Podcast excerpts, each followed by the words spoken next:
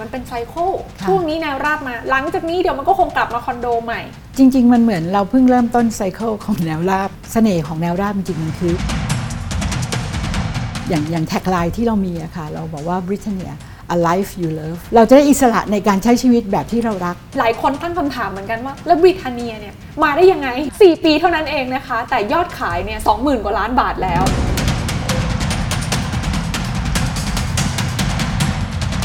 ใน quarter นี้นะคะ พี่จะเปิดอีก 6 โครงการนะคะอืคะมประมาณอีก 4,000 กว่าล้าน ปีหน้าจริงๆ เราก็จะมีเปิดโครงการอีก 10 โครงการ ตัวเลขคราวนี้ไม่ใช่เป็นหลักพันแล้วค่ะ เป็นหลักหมื่นแล้วค่ะ การที่บริเทเนียจะโตหรือว่าจะก้าวไปในแต่ละ segment เนี่ยมันแทบจะไม่มี barrier เลย เพราะว่าลูกค้าได้อะไร แล้วมันตอบโจทย์ a life you love มิเศษ t า r g เก็ตเราอะตอบด้วยไหม ถ้า 3 อย่างเนี้ยมัน balance กันพอดี ลุย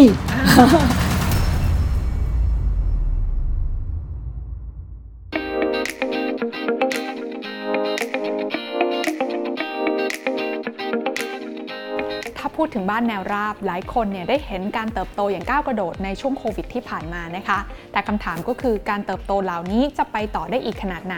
The Briefcase วันนี้ค่ะ ชวนทุกคนมาหาคำตอบกัน กับบริทาเนีย ซึ่งเป็นผู้พัฒนาอสังหาริมทรัพย์แนวราบน้องใหม่ ที่มาแรงในช่วง 4 ปีที่ผ่านมา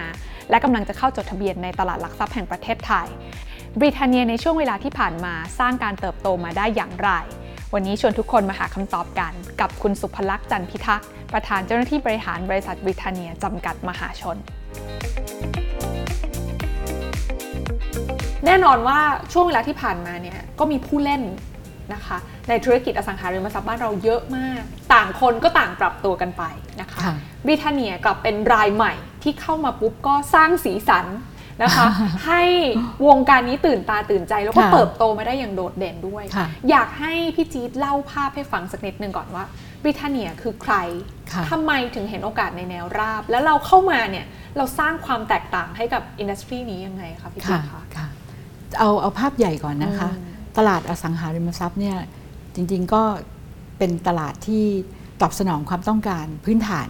ของทุกกลุ่มแล้วค่ะ ทุก segment นะคะ มันเป็นปัจจัยสี่อืมใช่ไหมคะเสน่ห์ของแนวราบจริงๆมันคือเรื่องของ real demand อืมคนที่ต้องการแนวราบเนี่ยต้องการอยู่อาศัยเอง ต้องการหลักประกันให้กับครอบครัวอะไรต่างๆ วิทเนียตอนแรกเนี่ยเราเหมือน New S Curve อืมให้กับ Origin นะคะค่ะคือ Origin เขาทำคอนโดมาอ่านะคะปีปีนี้ Origin 10 ปีแล้วอืม Origin เข้าตลาด 5 ปี เมื่อสัก 4 ปีก่อน Origin ก็ คิดว่าทำคอนโดมา 5-6 ปีแล้วค่ะอยากขยายธุรกิจอืมพี่จิ๊กก็ได้มีโอกาสค่ะ มาร่วมงานกับ Origin เมื่อ 4 ปีที่แล้วอ่าทำแบรนด์ Britannia นะคะอ่าก็เป็น New S Curve ของบริษัทค่ะค่ะอ่าทีนี้จังหวะที่เราทำเอ่อช่วงแรกเนี่ยเราก็เลือกโลเคชัน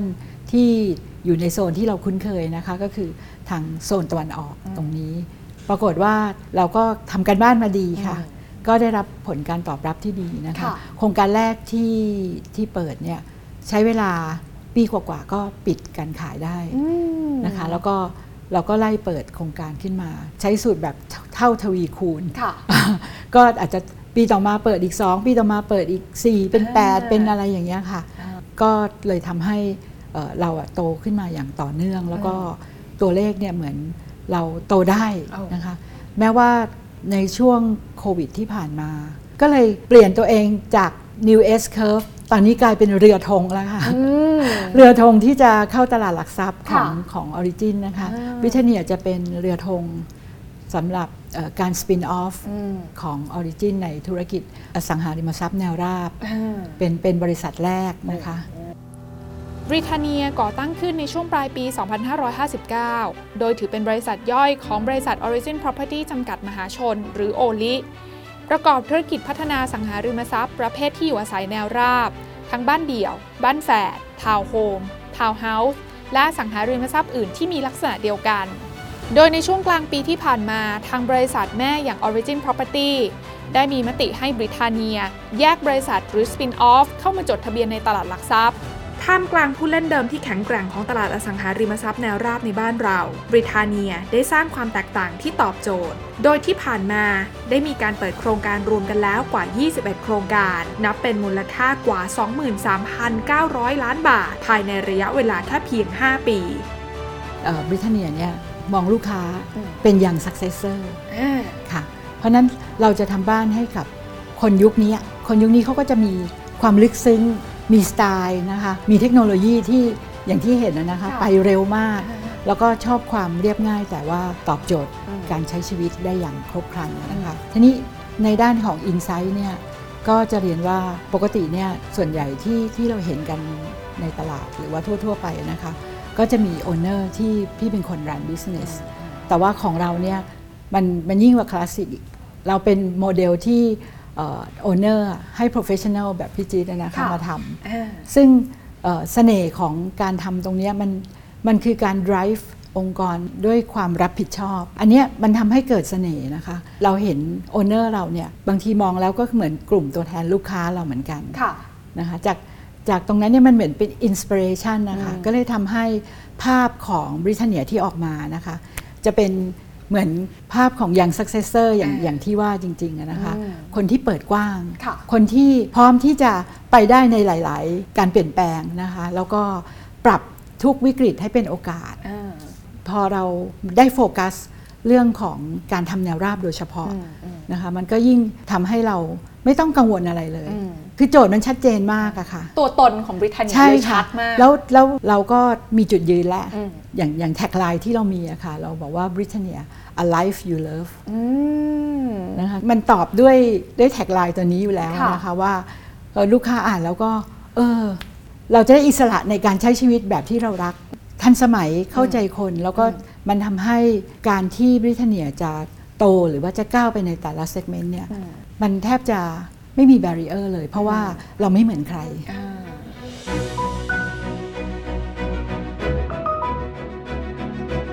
แต่สิ่งที่พี่จี๊ดบอกเลยก็คือพี่จี๊ดโฟกัสที่แนวราบค่ะแล้วหลังจากนี้ล่ะคะ เรายังเรายังจะคง concept ของความเป็น specialize ในแนวราบอย่างเดียวเลยหรือเปล่าค่ะเราจะมีโอกาสขยายทั้ง segment ทั้ง product ไปในสิ่งอื่น ๆ หรือแนวทางอื่น ๆ หลังจากนี้ไหมคะค่ะ คิดว่ายังไงเนี่ยเรื่องของการโฟกัสธุรกิจให้ให้ครอบคลุมในเรื่องของแนวราบนะคะยังเป็นหัวใจสำคัญอืมซึ่งพี่ยังเห็นแก็บในการพัฒนาไปอีกเยอะนะคะค่ะคือทั้งตัว architecture ทั้งตัว story ที่จะเกิดหลังจากเนี้ยอืม หรือแม้แต่ business model ที่เราอาจจะไปกับ JV ค่ะนะคะซึ่งก็ก็เป็นอีกอีกแนวหนึ่งอ่าจากที่เรามี ingredient ที่กลมกล่อมจากเอ่อ owner passion มาค่ะบวกกับ professional performance อืมที่เป็น Britannia แล้วนะคะค่ะอีกหน่อยเราอาจจะ go inter อืมมี JV อืมหรือว่าอาจจะทำเอ่อ business อะไรที่ร่วมเทคโนโลยีหรือร่วมไอเดียอะไรใหม่ ๆ กับค่ะกับ partner ดีอ่าๆนะคะ แต่ว่ายังไงพี่จี๊ดยังเชื่อว่าเอ่อ ส่วนตัวเนี่ยอืมเราเรายังเห็นโอกาสของแนวราบเนี่ยยังไปต่อได้อยู่อย่างต่อเนื่องค่ะอืมนั่นหมายความว่าสำหรับบริทาเนียเองค่ะเราตั้งใจว่าเราจะเท่ากับ specialist แนวราบ ใช้คำนี้ถูกต้องเลยค่ะ ขอเอาขอแบบเป็น specialist สำหรับแนวราบเลย เราจะโฟกัสพอตลาดนี้ค่ะคำถามต่อมาก็คือว่าหลายคนเนี่ยเห็นด้วยว่า demand มา โดยเฉพาะอย่างยิ่งช่วงโควิดที่ผ่านมา คนอยู่บ้านต้องการการขยับขยายพื้นที่ค่ะนะคะ แต่ก็มีหลายเสียงเหมือนกันที่บอกว่า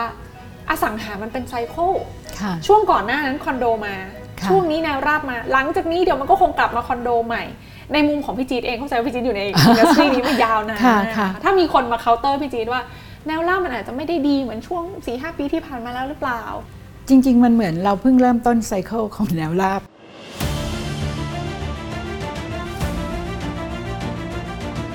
คือช่วงโควิดเนี่ย ไม่ไม่แต่ลูกค้าเรานะคะ ตัวเราเองก็ได้คิดอะไรกันขึ้นมาหลาย ๆ อย่าง สิ่งหนึ่งที่เป็นมีความจำเป็นในชีวิต อะไรที่ยังทำไม่ไม่สำเร็จ รีบทำซะความไม่แน่นอนมีอยู่ความไม่สูงแน่นอนมากมีอยู่สูงมากค่ะนะคะพี่เชื่อว่า aim ของคนจากที่เคยคิดว่าหนึ่งต้องมีรถก่อนแล้วค่อยมีบ้านเนี่ยอ่า ตอนเนี้ยจะกลายเป็นมีบ้านมาอืมขอมีบ้านก่อนแล้วก็ต้องค่อยมีรถอืมอย่างตัวเราเนี่ยเราก็ปรับตัวบ้านแล้ว story เรามีแล้ว ความเป็น young successor เรามีหมดแล้ว แต่ตัว architecture เนี่ยเราปรับให้สอดคล้องกับ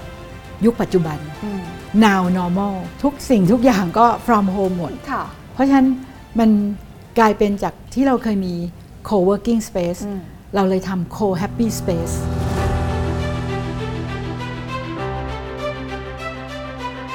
คนเนี่ยถูกเรื่อง social distancing กันไปหมดแล้วอืมกลายเป็นเรื่องของ relationship มันเสียอืมทำยังไงให้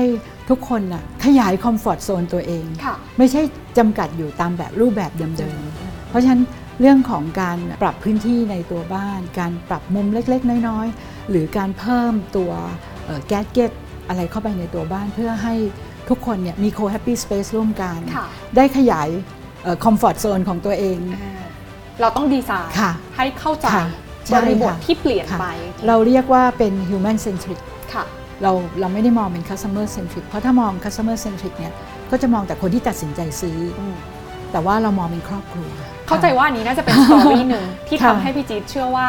การทำธุรกิจขายบ้านแนวราบอะมันยังไปได้อีกไกลเลย สำหมีรับ หันกลับมามีมุมมองว่าบ้านเป็นมากกว่าบ้าน คือมันเป็นคำสวยๆที่หลายคนก็พูดนะคะว่า ค่ะ บ้านเป็นมากกว่าบ้าน ถ้าไม่มีความอบอุ่นอย่าเรียกว่าบ้านหรืออะไรอย่างเงี้ยนะคะ แต่ตอนเนี้ยพี่มองว่าทั้งเรื่องของฟังก์ชัน ค่ะ store of wealth อืมการดำรงชีวิตอยู่หรือการที่จะก้าวต่อไปไม่ว่าจะมีอุปสรรคอะไร อืมบ้านน่ะมันจะเป็นแหล่งกำเนิดพลังงาน อืมจริงอืมๆ ที่จะทำให้ทุกคนที่เป็นสมาชิกในบ้านน่ะค่ะมีพลังที่จะก้าวไปสู่โลกที่กำลังเปลี่ยนแปลงเหล่านี้ พี่จี๊ดบอกมันอาจจะเพิ่งเริ่มไซเคิลใหม่ของแนวราบนะคะ ก็คือเรื่องที่ผ่านมาเราเห็นละ เริ่มมีการปลดล็อก LTV ค่ะเริ่มมีการคุยกันถึงการที่จะให้ต่างชาติเข้ามาถือครองค่ะอสังหาไทยค่ะได้มากขึ้นค่ะพี่จี๊ดมองว่าการเปลี่ยนแปลงกฎเหล่านี้จะมาเป็นโอกาสครั้งสำคัญของบริเตนเนียหลังจากนี้ยังไงบ้างคะอย่างเรื่อง LTV เนี่ยนะคะ มองมองในมุมลูกค้านะคะ ก็คือตอนนี้เราไม่ได้จำกัดเซกเมนต์แล้วว่าอื มเอ่อมูลค่าเท่าไหร่ถึงจะกู้ได้เต็มร้อย ก่อนหน้านี้จะมีบ้านหลังหนึ่งหลังสองใช่แล้วก็เรื่องของตัวระดับราคาที่ 10 ล้านค่ะคือในมุมเนี้ยมันทำให้ลูกค้าไม่ต้องเอาเงินเก็บมาวางเงินดาวน์อืมเขาสามารถที่จะกู้ได้เต็มร้อยค่ะมันก็ทำให้มีความอุ่นใจอะนะคะ ไม่ต้องกังวลใจที่จะต้องเอาเงินเก็บ ซึ่งเขาก็อาจจะมองว่าอนาคตจะเกิดอะไรอีกก็ไม่รู้แหละแล้วเราใช่มันทำให้การตัดสินใจมันช้าลง แต่พอมีผ่อนคลายเนี่ย ต้องกราบขอบพระคุณ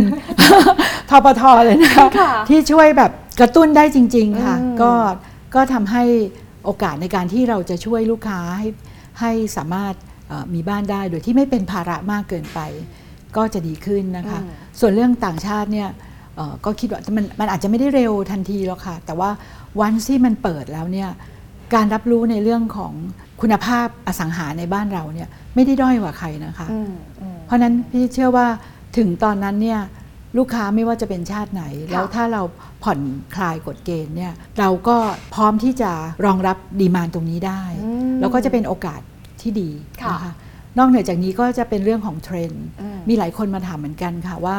เอ่อผู้สูงอายุจะเยอะแล้วมันจะยังไงอะมันจะกำลังซื้อจะหายไปไหมอืมก็เลยบอกว่านี่แหละก็คือทดแทนกลุ่มใหม่ละที่จะเป็นกำลังซื้ออมเพราะฉะนั้นเนี่ยก็ยัง เป็นอะไรที่เราแอบแอบทำงานไว้บ้างแล้วนะคะอะไรอย่างเงี้ยค่ะ ที่ผ่านมาบริทาเนียมีศักยภาพในการเติบโตอย่างก้าวกระโดด จนปัจจุบันสามารถพัฒนาธุรกิจบ้านจัดสรรครอบคลุมทุก segment ได้แก่เบลกราเวีย บ้านเดี่ยวระดับ luxury แกรนด์บริทาเนียซึ่งมีทั้งบ้านเดี่ยวและบ้านแฝด และมีแบรนด์บริเตเนียรวมถึงไบรตันที่มี Product ทั้งบ้านเดี่ยว บ้านแฝดและทาวน์โฮม โดยราคาบ้านที่นำเสนอขายจากบริเตเนียนั้น จะอยู่ในช่วงราคา 2-40 ล้านบาท แต่โดยพอร์ตภาพรวมแล้วราคาเฉลี่ยจะอยู่ที่ประมาณ 5-6 ล้านบาทค่ะแต่มองอีกมุมหนึ่งค่ะก็มองว่าเอ๊ะแต่เศรษฐกิจมันดูชะลอชะลอไปนะ เนื่องจากว่าพอเกิดเรื่องของล็อกดาวน์เนี่ยทุกคนต้องโดนล็อกอยู่กับที่ ทุกคนก็ต้องหาอย่างที่บอกค่ะหาคอมฟอร์ z โซนของตัวเองอืมเป็น safety zone ของตัวเองค่ะ มันก็มาชดเชยนะอืมกลายเป็นว่าอย่างที่ทราบกันนะคะ แนวราบขายดีอ่ากลายเป็นกลายเป็นคอนโดนี่ drop ลงไปเลย 15%อืมอืม20%โครงการใหม่ชะลอหมดเลยค่ะนะคะ แล้วก็แนวราบเนี่ยใครที่มี inventory อยู่อ่าก็ส้มหล่นเลยอ่าเพราะว่าอยู่ดีๆก็มีดีมานอืมกันเข้ามาหานะคะอืมเอ่อแต่ทีพี่นี้จี๊ดถามว่าว่าไปดีข้างหน้าอ่าใช่ไปไปข้างหน้าเนี่ยกำลังค่อยๆฟื้นนะคะ ซึ่ง ถ้าค่อยๆ ฟื้นเนี่ยมันก็จะมี2ส่วน ส่วนหนึ่งเนี่ยกลุ่มดีมานที่มีรายได้จากรายได้ประจค่ะำนะคะอันนี้ก็จะกลับมาแล้วอืมนะเขาก็มีความมั่นคงแล้วว่าธุรกิจไปต่ออมอันนี้ก็ก็โอเคละอันนี้เหลืออีกกลุ่มหนึ่งนะคะ กลุ่มที่เป็น business owner ค่ะซึ่งถ้าธุรกิจของทั้งโลก ตอนนี้มันก็ฟื้นกันหมดแล้วนะคะอืมเขาก็เปิดกันหมดแล้ว มันก็เป็น positive sign นะคะอืมที่ที่จะทำให้เห็นว่าเฮ้ยทุกคนน่ะนอกจากจะ มีกำลังใจได้กลับมาแล้วอะก็ยังยังแบบเริ่มมีแรงแล้วอืมได้ได้กินอิ่มนอนนอนได้เต็มที่แล้วค่ะไม่ต้องกังวลว่าเอ้ยท่านอนาคตข้างหน้าจะคืออะไรอย่างน้อย มันมีคำตอบแล้วค่ะว่าค่ะเฮ้ยคุณต้องลุกขึ้นมานะอืมคุณลุกขึ้นมาทำนะ ทุกอย่างอะมันรอคุณอยู่นะค่ะ คุณจะปรับอะไรคุณจะเปลี่ยนอะไรก็ตามอะขอให้คุณทำเถอะอืมคุณได้แล้วอืมซึ่งซึ่งอารมณ์เนี้ยพี่ที่คิดว่ามันกำลังมันกำลังกลับมาค่ะอืมเพราะคนมีสติ รู้แล้วว่าอะไรที่สำคัญ ต่อชีวิตอืมอะไรล่ะคะ ถ้าไม่ใช่บ้านอ่า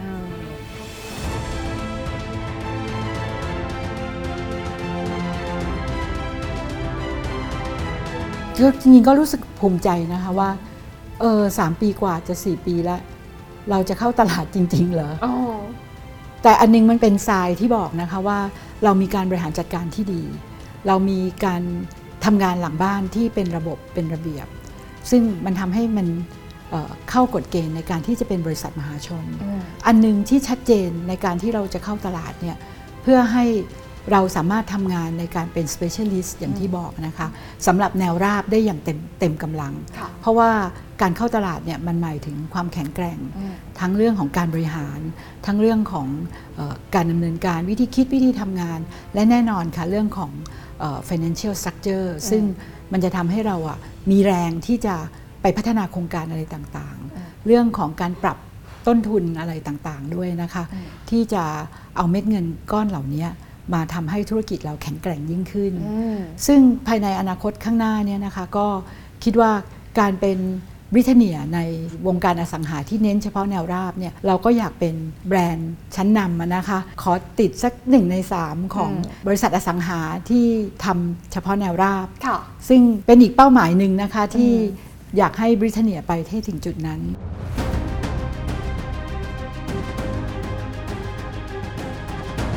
จริงๆ Synergy ในเรื่องของตัว Stakeholder เนี่ยอืมได้มาเยอะ Stakeholder ที่ว่าเนี่ยไม่ใช่แต่กับคู่ค้าอย่างเดียวนะคะ แต่กับหมายถึง culture ที่เราได้สำหรับเอ่อพนักงานค่ะเพราะว่าพนักงานสไตล์ของกลุ่มเราเนี่ยจะเป็นพนักงานที่อืมมีพลังอืม แล้วก็แอคทีฟไม่กลัวคำว่าเหนื่อยค่ะนะคะแล้วก็มีอะไรที่แปลกใหม่ มี innovation มีความเป็นทีม มีความเป็น professional อันเนี้ยมันน่ารักมากนะคะอันเนี้ยพี่ที่ถือว่าเป็น value ที่สำคัญนะคะส่วนเอ่อ synergy ที่เป็นที่เป็นเรื่องของตัว business model ก็จะเห็นได้อยู่บ่อยๆ เพราะว่าทาง Origin เนี่ยจะมี business model อะไรใหม่ๆ แล้วก็มีแนวคิดในเรื่องของการ disrupt อืมเอ่อเอาเทคโนโลยีมาใช้มี innovation ในการ ในการทำธุรกิจในหลาย ๆ เรื่องนะคะ ซึ่งมันก็ทำให้เรารู้สึกว่าอันเนี้ยมันมันเกิดไอเดียมันมี challenge อยู่ตลอดเวลา อีกอันหนึ่งที่คิดว่าเป็น synergy ที่สำคัญนะคะก็คือตัว Data ต่างค่ะๆใช่ไหมคะ Data ที่แม่เราเนี่ยทำธุรกิจทางนี้มา อืม ก็ระดับหนึ่งแล้ว เพราะฉะนั้นเอ่อมี Product หรือว่ามีแบรนด์ที่หลากหลายของ Origin ในแต่ละ segment อืม Data เหล่านี้มันก็สามารถที่จะ เป็นเรียกว่า value information ดีกว่า บริเทเนียที่ผ่านมามีรายได้รวมในปี 2561 อยู่ที่ 515 ล้านบาท ปี 2562 อยู่ที่ 1,561 ล้านบาท และปี 2563 อยู่ที่ 2,342 ล้านบาท คิดเป็นอัตราการเติบโตเฉลี่ยสะสมต่อปีในช่วง 3 ปีที่ผ่านมาอยู่ที่ 113.16%ต่อปีโดยกำไรสุทธิในปี 2561 อยู่ที่ 71.65 ล้านบาท ปี 2562 อยู่ที่ 207.14 ล้านบาท และปี 2563 อยู่ที่ 348.72 ล้านบาท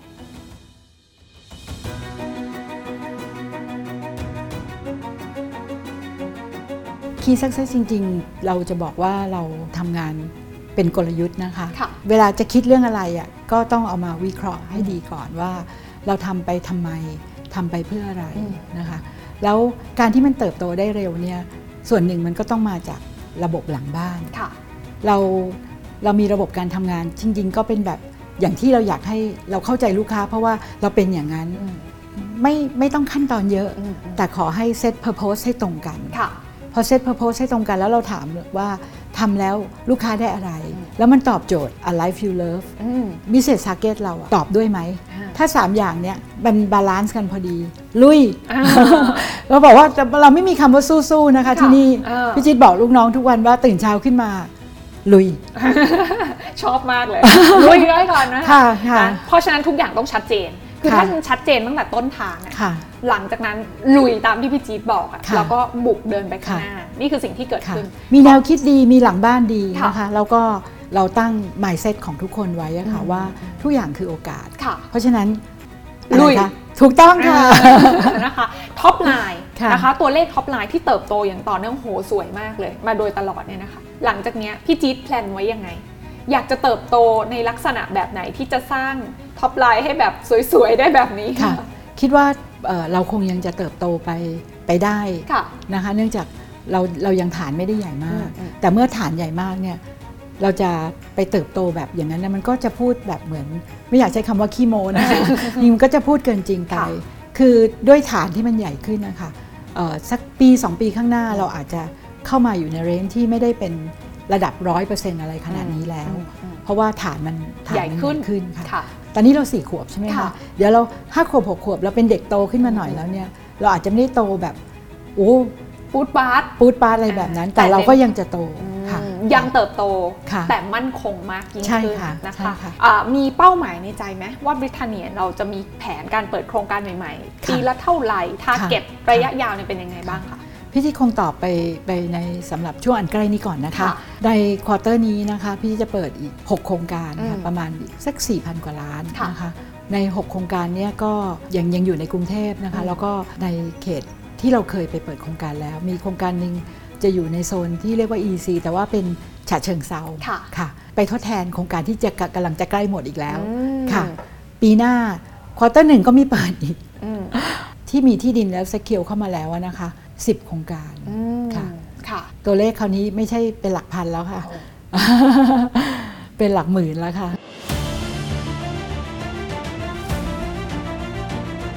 แต่ละโครงการที่เราปล่อยออกไปเนี่ยค่ะเราเรามาร์กมาจิ้นไว้เลยว่าเราอยากขายได้เท่านี้ค่ะค่ะหรือว่าโมเดลมันเป็นแบบไหนคะ หรือเป็นคอส plus ขึ้นมา ไม่ไม่ได้เป็น cost plus ค่ะ เราจะทำเป็น standard model ไว้อยู่แล้วนะคะ แล้วก็ใส่ market price ไว้ว่าด้วยราคาราคาประมาณเนี้ย สู้คู่แข่งได้ไหมหรืออะไรยังไงนะคะ เอาจนได้ที่แล้วเนี่ยเราก็จะดูว่า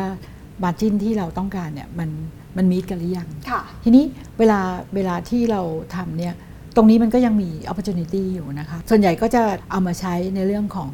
การจัดโปรโมชั่น หรือว่าอืมการที่จะทำแคมเปญทำแคต่างมๆเปญอะไรอย่างเงี้ยค่ะอืมซึ่งมันก็จะอยู่ในเรนจ์ที่เรา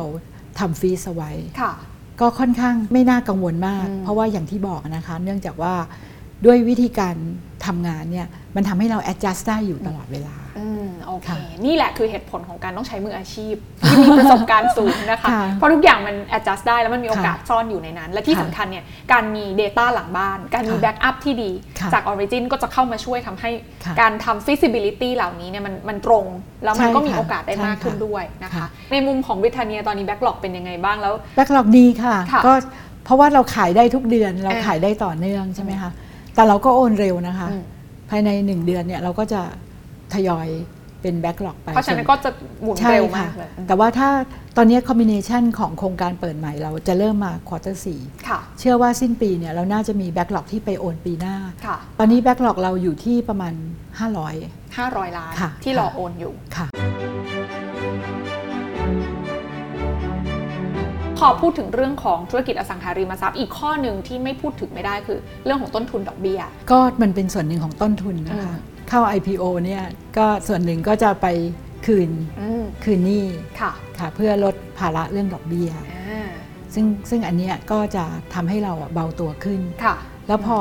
status เราดีเนี่ยนะคะ เวลาเราขอ offer ดอกเบี้ยจากสถาบันการเงินเนี่ย อีกหน่อยเราคงต้องทำ credit rating เหมือนกันอืมเพื่อให้เราได้ offer ที่ดี แต่ตอนนี้ก็ก็ถือว่าดีอยู่ในระดับหนึ่งแล้วนะคะ ค่ะ แต่ว่าเรื่องตรงเนี้ยก็เป็นอะไรที่อืม เราก็คงต้องรับผิดชอบเหมือนกันว่าเฮ้ยจะ manage มันยังไง อืมให้มันไม่กลายมาเป็นเอ่อภาระ ภาระกับภาพ business โดยรวมอืม ค่ะ พอการเป็นบริษัทที่เข้าไปจดทะเบียนในตลาดหลักทรัพย์เนี่ยมันไม่ใช่แค่ทำให้ธุรกิจโตต่อเนื่อง แล้วก็ไปเน้นเรื่องของตัวเลขอย่างเดียว แต่ในอีกด้านหนึ่งเนี่ย เรื่องของความรับผิดชอบต่อสังคม เรื่องของความยั่งยืน อันเนี้ยพี่จิคิดว่ามันเป็น value อีกอันหนึ่งที่ที่มันเป็น value ที่สำคัญมากๆ แล้วเราเองเนี่ยในฐานะที่เราก้าวเข้ามาเป็นส่วนหนึ่งของตลาดหลักทรัพย์ เราถือว่าเราได้เข้าสู่สังคมของการที่จะช่วยทำให้อนาคตของโลกนะคะให้มันยั่งยืนขึ้น ถ้าเรามายืนเป็นเบอร์หนึ่งแล้วเราทำให้ทีมเราเข้ามาเป็นส่วนหนึ่งของเครื่องจักรที่จะทำให้โลกเนี่ย มันน่าอยู่ขึ้น สิ่งเหล่านี้ค่ะ มันมันแอดออนจากการที่จะทำตัวเลข bottom line ออกมาสวยๆ ตามแผนค่ะท้ายที่สุดแล้วอะนะคะ เรื่องที่ยิ่งใหญ่กว่าเนี้ยคือเราจะรับผิดชอบต่อโลกในอนาคตกันอย่างไรอืมนะคะอย่างที่จะอยู่ให้อย่างมีความสุขกันได้นานๆ ไม่ต้องมานั่งกังวลค่ะลอยกระทงหน้าบ้านอะไรอย่างเงี้ย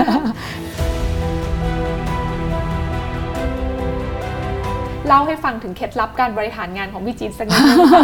สี่ปีกับการค่ะปลุกปั้นบริษัทหนึ่งบริษัทจนวันนี้เข้าเป็นบริษัทมหาชนได้ พี่จี๊ดค่ะ คิดว่าเคล็ดลับสำคัญที่พี่จี๊ดใช้ในการบริหารงานเนี่ยคืออะไรคะพี่จี๊ดให้ความสำคัญกับทีมค่ะ อันหนึ่งที่เราถือว่าทำให้เราประสบความสำเร็จเนี่ยนะคะ เพราะว่าทีมเวิร์กการมีทีมเวิร์กที่ดีอะค่ะ เป็นอาวุธลับที่ใครก็ทำเลียนแบบไม่ได้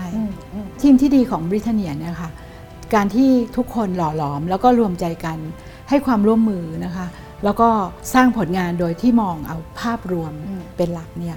มันทำให้เรื่องยากๆสำหรับคนอื่นมันกลายเป็นเรื่องง่ายสำหรับเราอืมการจัดระบบการจัดระเบียบ การทำความเข้าใจ การลดขั้นตอน มันมีความเสี่ยงทุกอย่างอะค่ะแต่พอทุกคนมีมี base ของการทำงานเป็นทีมเวิร์กแล้วเราอาศัย professional จากพี่อืมๆลีดเดอร์ทั้งหลายนะคะค่ะใส่ลงไป มันก็ทำให้ เกิดผลงานที่มันมีประสิทธิภาพอืมมันทำให้เกิดความเร็วอืมกลายเป็นใช้ต้องใช้คำว่า accuracy is speed อืมเสน่ห์ของการเป็นทีมเนี่ยมันทำให้เกิด engagement อืมแล้ว engagement ก็จะนำมาซึ่งความ loyalty อืมมันก็จะเป็นอะไรที่เชื่อมโยงไป แล้วค่ะการที่ทีมมีความมุ่งมั่นเอ่อตั้งใจทำงานร่วมกันที่จะตอบสนอง โจทย์ที่เรามีให้เพื่อไปให้ลูกค้าเนี่ยมันพลังเหลือเฟือเลยค่ะอืมอีกอันหนึงเราสอนให้ทุกคนน่ะเป็นนักคิดที่เป็นเชิงกลยุทธ์ เพราะว่าการทำงานที่คิดเชิงกลยุทธ์เนี่ยหมายถึงรู้จักคิดวิเคราะห์ ก่อนที่จะวางแผนลงมือทำนะคะ เข้าใจว่าวัตถุประสงค์คืออะไร แล้วผลประโยชน์ที่ได้จากการทำเหล่าเนี้ยมันมันคืออะไร มันก็จะทำให้ทุกการที่เขาทำอะมันไม่ได้เสียเปล่า ไม่ใช่ทำทิ้งทำขว้างอืมแต่ทำแล้ว เออมันได้อะไร ดีกับใครทำแล้วดีกับเรายังไง ดีกับเพื่อนเรายังไง ดีกับลูกค้ายังไง หรือดีกับซัพพลายเออร์ยังไง ดีกับเอ่อผู้ถือหุ้นยังไงค่ะมันก็จะเป็นอะไรที่มันมีคุณภาพอืมค่ะอืมนี่คือเคล็ดลับการบริหารงานนะคะ ที่พี่จี๊ดบอกไว้เสมอว่าส่วนที่สำคัญที่สุดคือทีมเวิร์กนะคะค่ะค่ะทีมทำให้มีทุกวันนี้ค่ะ และ keyword สำคัญที่พี่จี๊ดทิ้งไว้ว่า ลุย ใช่ค่ะ ลุยนะคะ ค่ะก็คือเราคิดมาดีแล้ว ค่ะ ทุกอย่างองค์ประกอบพร้อม ค่ะ backup ดีพอนะคะ แนวทางใช่เป้าหมายตรงก็ลุยเลย นี่คือค่ะ key สำคัญที่ให้วันพลังเต็มที่เลยค่ะ สัมผัสได้เลยค่ะ ค่ะจากที่พี่จี๊ดได้เล่าให้พวกเราฟังวันนี้ก็ขอบพระคุณพี่จี๊ดมากๆค่ะเลยนะยินคะ ดีเป็นกำลังใจให้พี่ค่ะจี๊ดนะคะ ขอบพระคุณค่ะะ